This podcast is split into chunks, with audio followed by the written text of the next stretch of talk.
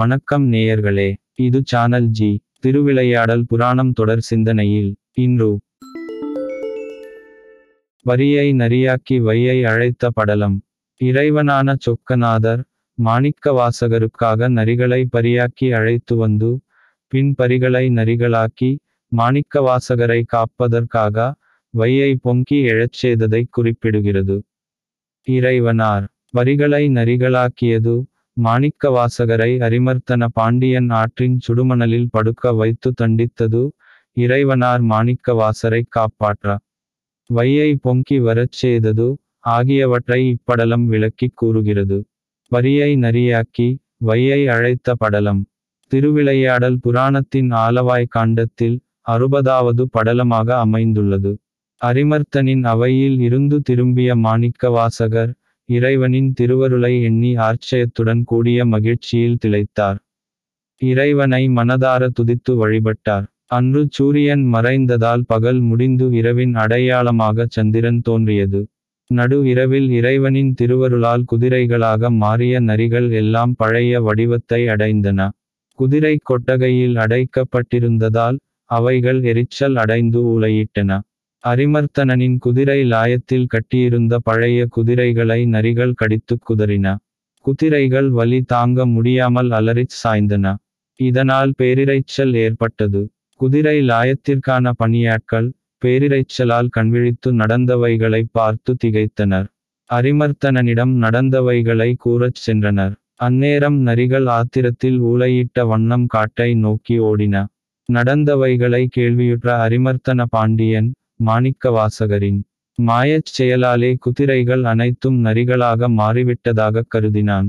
ஆத்திரத்தில் தண்டல்காரர்களிடம் அக்கொடியவன் அரச பணத்தை கொள்ளை அடித்துவிட்டு அதனை மறைக்கவே ஏதோ மாயங்கள் செய்து குதிரைகளைக் கொண்டு வந்து அவற்றை நரிகளாக மாற்றி ஏற்கனவே இருந்த குதிரைகளையும் கொல்லச் செய்துவிட்டான்.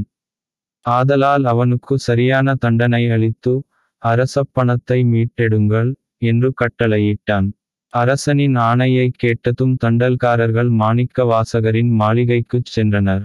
அவர் அங்கு தியானத்தில் இருந்தார். அவரை எழுப்பி நடந்தவைகளை கூறி அவரை அழைத்துச் சென்றனர்.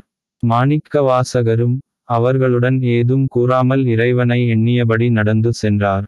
தண்டல்காரர்கள் அவருடைய கை மற்றும் கால்களில் பாங்கர்களை ஏற்றி வைத்து வெற்று உடம்புடன் நண்பகலில் வையை ஆற்று மண்ணில் படுக்கச் செய்தனர். மாணிக்கவாசகர் ஆற்று மண்ணின் சூடு தாங்காமல் அலறித் துடித்தார். இறைவா இது என்ன சோதனை? என்னை காப்பாற்றுங்கள் என்று உருகினார். மாணிக்கவாசகரின் குரல் கேட்டு உருகிய இறைவனார் அவருக்கு அருள் செய்யும் நோக்கம் கொண்டார். இறைவனாரின் திருவருளால் வையையில் தண்ணீர் வரத் தொடங்கியது. மழை ஏதும் பெய்யாமல் ஆற்றில் தண்ணீர் வருவதைக் கண்டதும் தண்டல்காரர்கள் திகைத்தனர். நேரம் செல்லச் செல்ல வையையில் தண்ணீர் வருவது அதிகரித்து வெள்ளமாக மாறியது. மாணிக்கவாசகர் இருந்த இடத்தில் மட்டும் வெள்ளம் வராமல் தண்ணீராக மட்டும் வையை ஓட்டியது. நடந்தவைகளைப் பார்த்து கொண்டிருந்த மாணிக்கவாசகர் இறைவனாரின் திருவிளையாடலை எண்ணியபடி இருந்தார். நேரம் ஆக ஆக வையையின் வெள்ளம் கரையை உடைக்கத் தொடங்கியது. இப்படலம் கூறும் கருத்து அடியவர்களின் துன்பத்தினை இறைவனார் விரைந்து வந்து தீர்ப்பார். என்பதே இப்படலம் கூறும் கருத்தாகும்.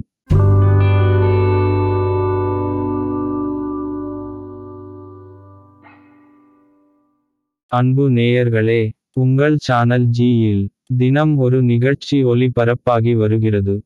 உங்கள் கருத்தை எங்களுக்கு எழுதி அனுப்புங்கள். எழுதி அனுப்ப வேண்டிய முகவரி podcast channel G at Gmail dot com